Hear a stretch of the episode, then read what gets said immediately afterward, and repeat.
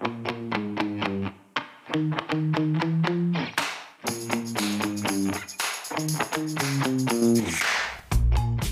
everybody. Sharyl Attkisson here. Welcome to another edition of the Sharyl Attkisson podcast on justthenews.com. I hope you'll check out all the Just the News podcasts. You can go to justthenews.com and see the list of them on the homepage. Today, a serious movement to try to get border states to invoke constitutional war powers to turn back illegal immigrants when the feds won't.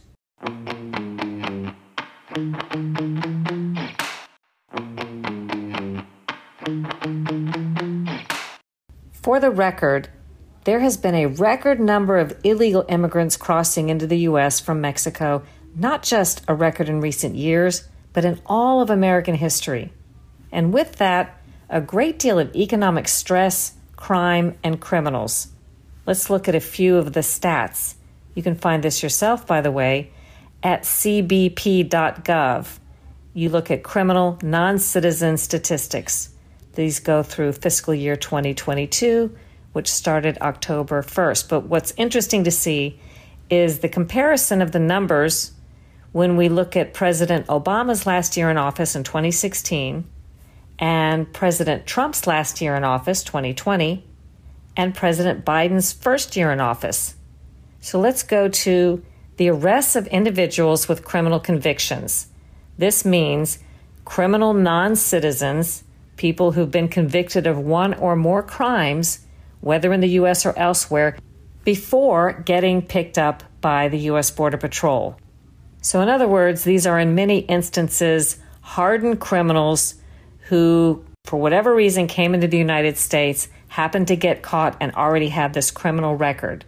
It doesn't count, of course, the untold numbers of people who get away and aren't picked up. We know there are many, many of those. But in 2016, the total number that we knew of, the arrests of individuals with criminal convictions, was 12,842. That's a big number. But this number went down about 4,000 the first year President Trump was in office to 8,531.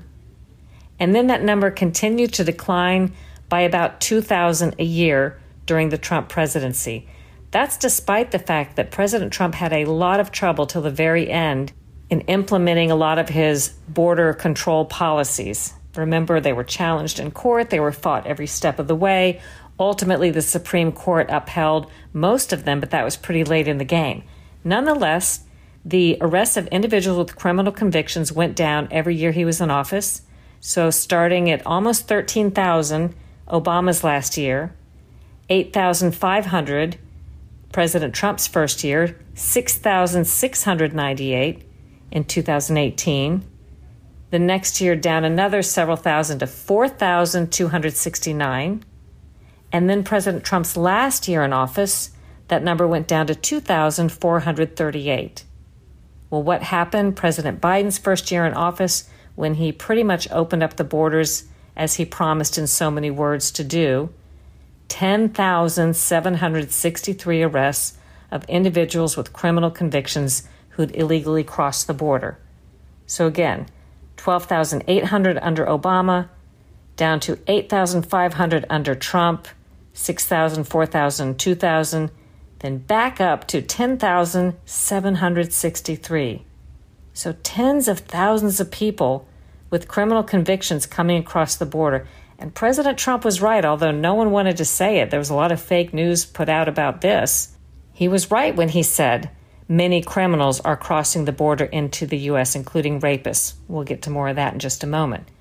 But what's happening so far in fiscal year 2022, which started October 1st, well, already we're beyond just in this first quarter of the year through February 18th, we are already beyond President Trump's whole last year in office in terms of arrests of individuals with criminal convictions. We're already at 3,087. What types of convictions do these people have? Well, we look at assault, battery, and domestic violence. In that category, President Trump's last year in office, there were 208 convictions discovered among people who came across the border illegally. It went from 208 to 1,178 President Biden's first year in office. What about burglary, robbery, larceny, theft, and fraud? That was 143 in 2020, 825 in 2021. Driving under the influence, 364 convictions in 2020, 1,629 in 2021. Illegal drug possession and trafficking, 386 convictions discovered in 2020, 2,138 in 2021. Sexual offenses, including rape, 156 in 2020. These are convictions. 488 in 2021. And here's a really important one. This category is homicide and manslaughter, so this includes murders. President Obama's last year in office, there were eight convictions discovered among people who had crossed the border illegally. President Trump's first year in office, three. Second year in office, three. Third year in office, two homicide and manslaughter convictions. President Trump's last year in office, three homicide and manslaughter convictions. President Biden's first year in office, 60. It went from three to 60. That's a huge increase. So, all of this is background because the podcast today is about efforts by some Republicans to convince border state officials to call upon war powers to stop what these Republicans call an invasion of illegal immigrants at the southern border. And they believe, the ones pushing for this, that this is not just about people coming across the border and not waiting in line for their immigration status, not doing it the right and legal way. This is about the fact that so many criminals come in. This is well documented. It's not even a question. This is about states being able to protect themselves and protect their citizens when the federal government has chosen not to. So, reading from an article in U.S. News and World Report about this, they have a little background. They say that Republican governors have deployed thousands of National Guard members to patrol the border, including around 150 from Arizona who work in support roles but don't actually apprehend immigrants, and that Lawmakers, Republicans, and former Trump officials want these Republican governors empowered to do much more. It goes on with background saying Border Patrol reported more than 1.6 million encounters with migrants along the U.S. Mexico border from September 2020 to September 2021, more than quadruple the number in the prior fiscal year, the highest annual total on record. When they're talking about migrant encounters, that's not actually an accurate description. They're talking about illegal immigrants, not just migrants, which is a broader category. But in any event, this article says the Republicans are demanding something that relies on a novel interpretation of the U.S. Constitution, which says states cannot engage in war unless actually invaded. And then Ken Cuccinelli, the former Deputy Secretary of Homeland Security, argues that there's no limits on what a state's governor can determine constitutes an invasion and respond accordingly. In other words, the argument is if a state is being invaded, the state can take certain actions to protect itself. That's what some Republicans are saying, but others, Democrats, are not so sure. The article in U.S. News and World Reports goes on to say that Cuccinelli envisions a border force unburdened by the need to comply with U.S. immigration laws, which allow migrants to claim asylum and potentially make a case to a judge before being deported. Well, this is me commenting now. That sentence just isn't true. Cuccinelli has not described a need to have a border force that doesn't comply with U.S. immigration laws. Quite the opposite. He's describing the states having the ability to protect citizens and enforce border laws that the federal government, for whatever reason, has chosen not to enforce. And would be immigrants would still have the opportunity to claim asylum without having illegally crossed into the United States first. So the description in some news articles might not be entirely accurate, but you get the gist of the argument. Another thing they do, which is inaccurate, they use the word migrants when really they're referring to illegal immigrants or illegal border crossers. Migrants is a totally different category. Migrants implies legal migrants, temporary visitors. And something strange as an aside, that happened in the past year or two, the media went from calling illegal immigrants immigrants to calling them migrants. And I still can't figure out where this came from. I've asked the question on social media of other journalists why did everybody quit using the word immigrant? I know they don't want to say illegal immigrant, but they were at least saying immigrant. Now all of a sudden it's migrant. And I didn't get the memo. And I actually looked up the definition of both words of immigrant and migrant. And I can't figure out a scenario under which migrant more accurately describes the situation than immigrant because migrant implies, according to the definitions, a desire or a plan to temporarily be somewhere. And yet, the illegal immigrants we're talking about are intending to stay. They're not migrants coming for a matter of a couple of weeks or a couple of months. Anyway, another viewpoint comes from Paul Bender in this article. He's a constitutional law professor at Arizona State University, and he argues that the constitutional provision that Cuccinelli is talking about is meant to restrain the states, not to empower them.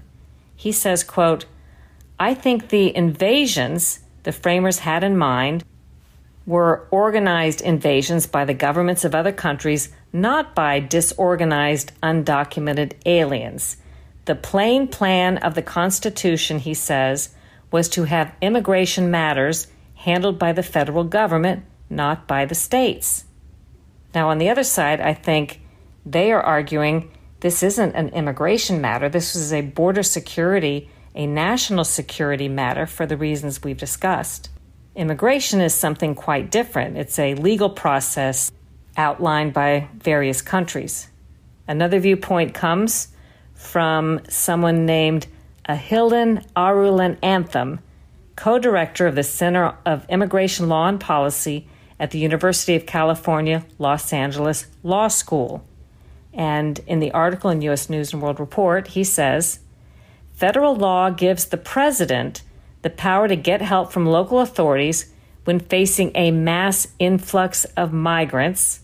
Again, we're not talking about a mass influx of migrants. This is a mass of illegal border crossers attempting to come and live into the United States outside the legal process. But he goes on to say that declaring an invasion in order to suspend civil liberties would be both legally and politically dubious.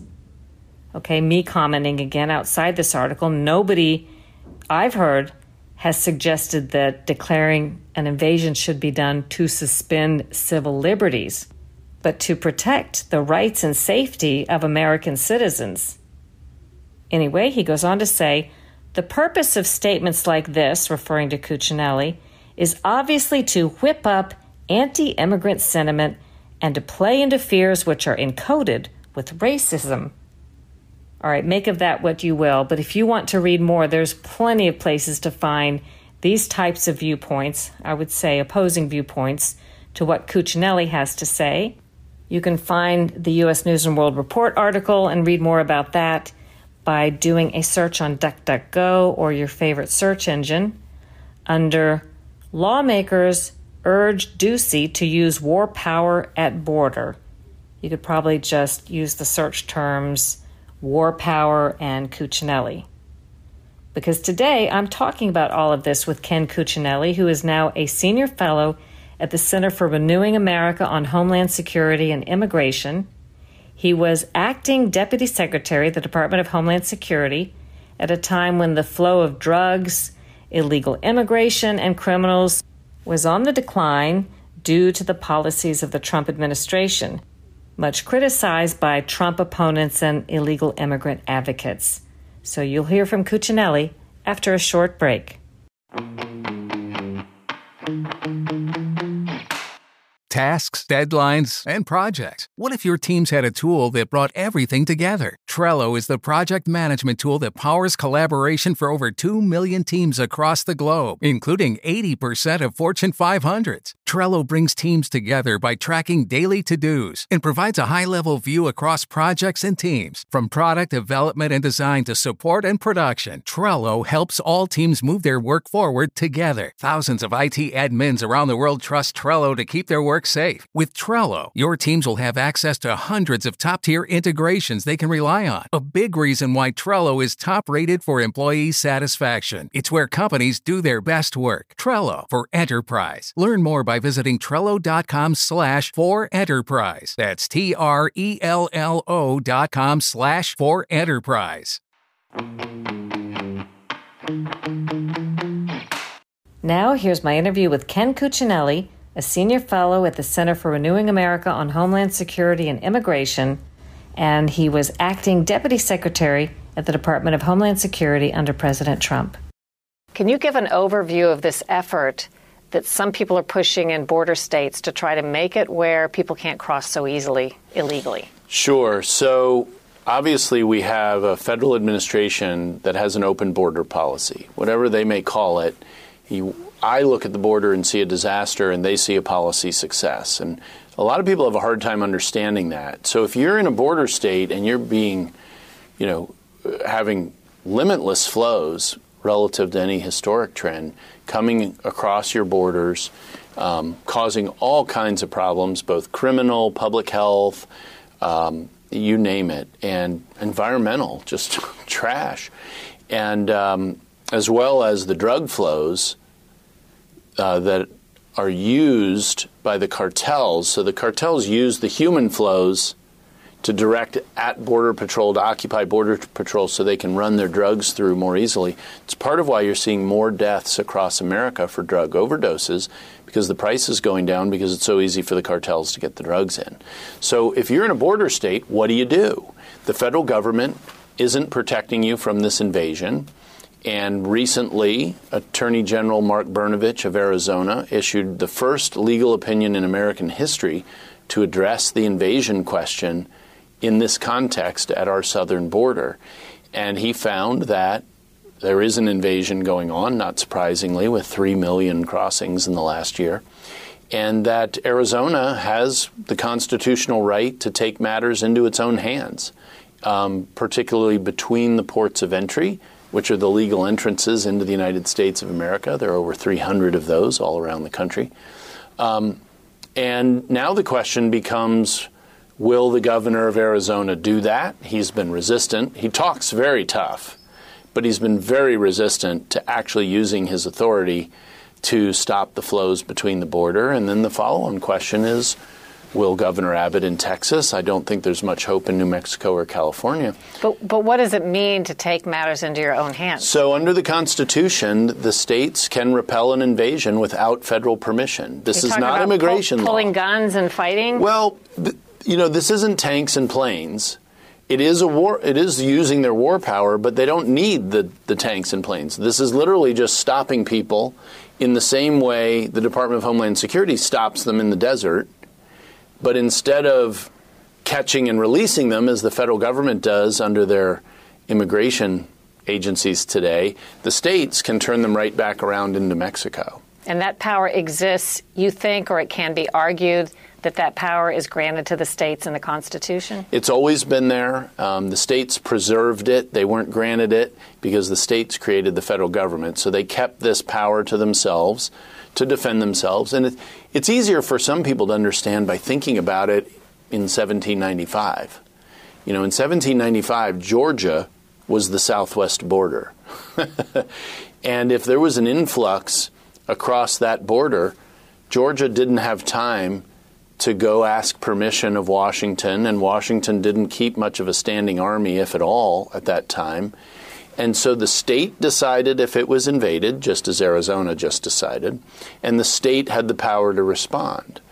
And uh, James Madison talked about this with respect to smugglers, which are a lot like our cartels on the other side of the border here, um, in the discussions about the, adopting the Constitution. So this isn't something that wasn't uh, thought about by the founders. Uh, they incorporated it in. They were very explicit that it doesn't just cover nation states, that it can cover any sort of hostile band or encroachment, and that's what we see going on on a scale we've never seen before on our southern border. You're part of an effort to try to convince power brokers in these border states to grab and take the powers you say they have within their grasp.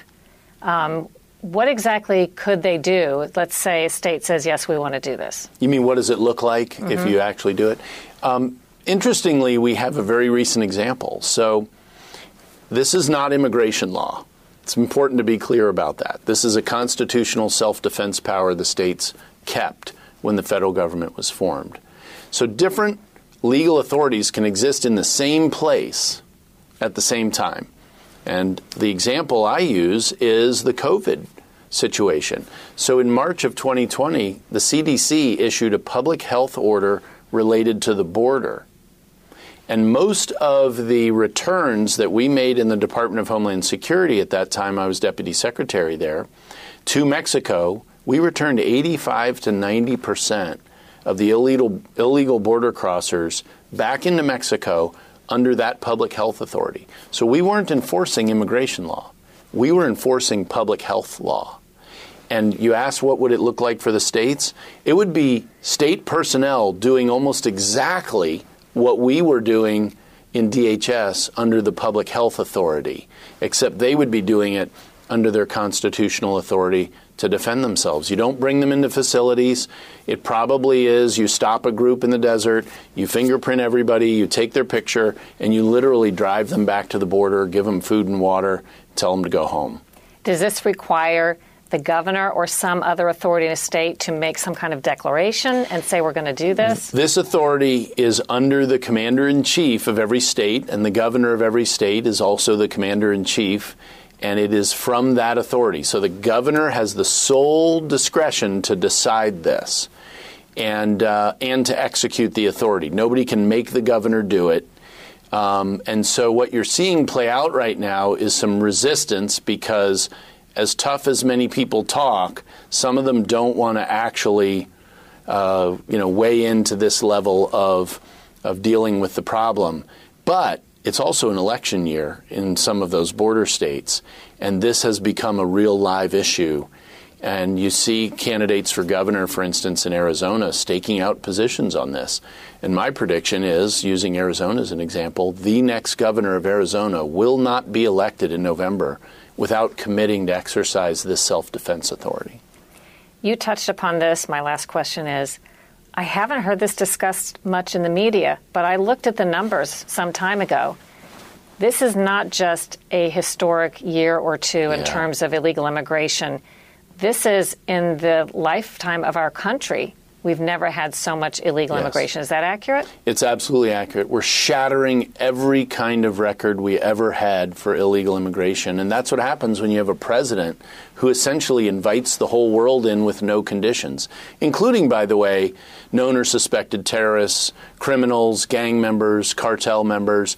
They're not turning many of these people back. I mean, you practically have to be caught in the act of murdering somebody for this administration to contemplate removing you from the United States. So it's way too easy.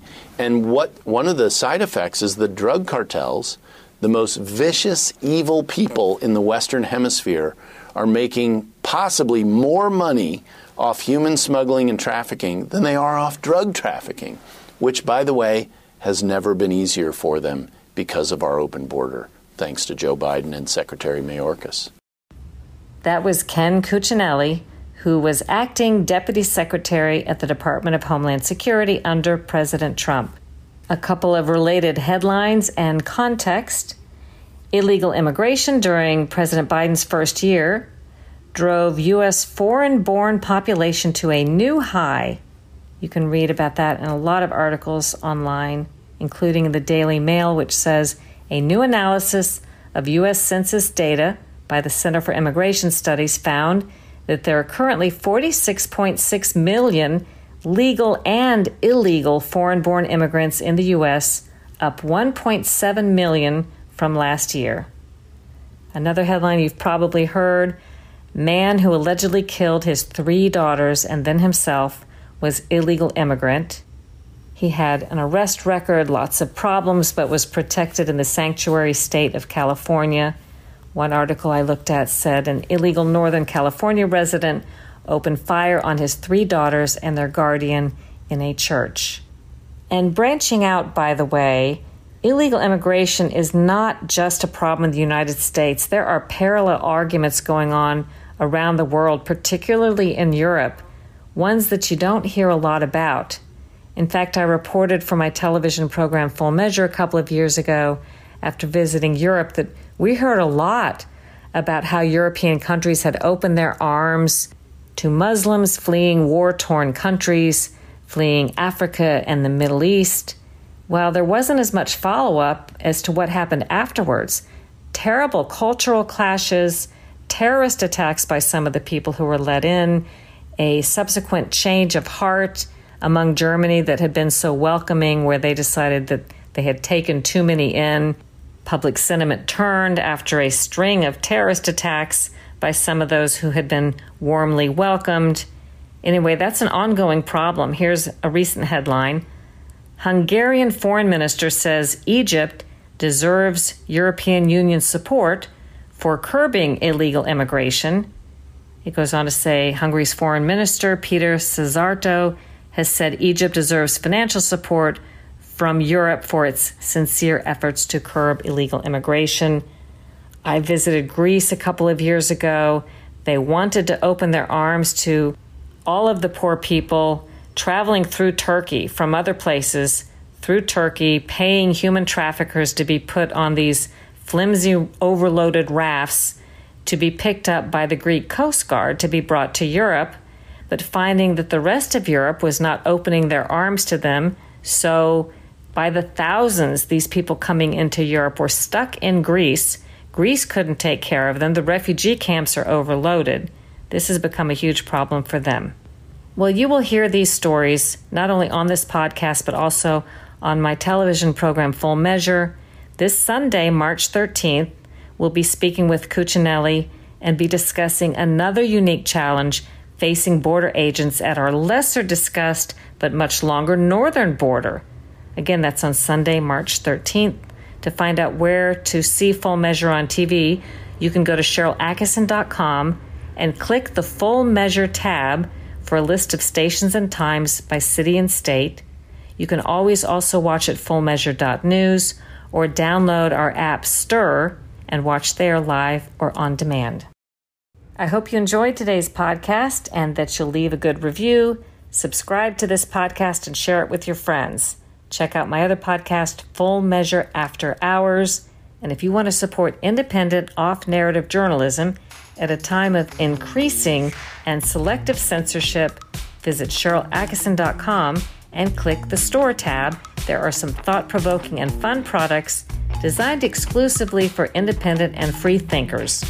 Do your own research, make up your own mind, think for yourself. All right, folks, all of you know the story about my crick in my neck and how I bought a My Pillow a few years ago, and all of a sudden my neck just healed up. In fact, the orthopedist couldn't figure out what the heck had John done. I, it was simple. I just bought one of Mike Lindell's pillows, and I all of a sudden found I wasn't sleeping right on my pillow. Mike's pillows did the trick. Well, guess what? He's done it again. He's got something new. He's now introducing his new My Slippers. You want the best slipper ever, the best foot experience late at night. Well, Mike has got, he took over two years to develop this. He designed it to wear this slipper indoor and outdoor all day long. It's comfortable, it's durable. It's made with My Pillow foam and impact gel to help prevent fatigue in the slipper. And it's made with quality leather suede. They look good, they feel good, they wear good. For a limited time now, Mike is offering 50% off his new My Slippers. You will also receive a free book with any purchase. The My Slippers are so comfortable that you'll want to get some for the whole family. It's a great gift, especially heading into springtime. So here, here's what you do. You go to mypillow.com and click on the radio listener square and use the promo code Just News. That's easy to remember, right? The promo code Just News, and you will get deep discounts on all the My Pillow products, including the Giza Dream bed sheets the My Pillow mattress topper, and of course the My Pillow towel set. And don't forget, y'all want those My Slippers? You gotta have them. They're incredible. Here's another way you can take advantage of this. You can call 800 951 3715 and use the promo code Just News when someone picks up. Call 800 951 3715. Use the promo code Just News. Pretty simple stuff for the best slipper sheet pillow experience of your life. Acorns is an app that modernizes the way you manage your finances. It works in the background of your life by combining banking and investing into one seamless experience. Every time you get paid, Acorns can invest a piece of it. You can even get paid up to two days in advance, which is perfect for setting money aside and paying off your bills well before they're due. And every time you make a purchase on things like gas, groceries, or whatever, Acorns can round up your spare change and invest it into diversified portfolios that could grow over time. In fact, on average, Acorns users invest $490 a year from their spare change alone. Not only are these portfolios built by experts, they're customized to your current financial situation and your long term money goals. And if you're crypto curious, you can even allocate up to 5% of your portfolio in a Bitcoin linked ETF to diversify your investments even further. Start investing with Acorns and get a bonus $10 in investments when you sign up at acorns.com slash invest 10. Remember to consider your investment objectives before investing. For further information and disclosures, visit acorns.com.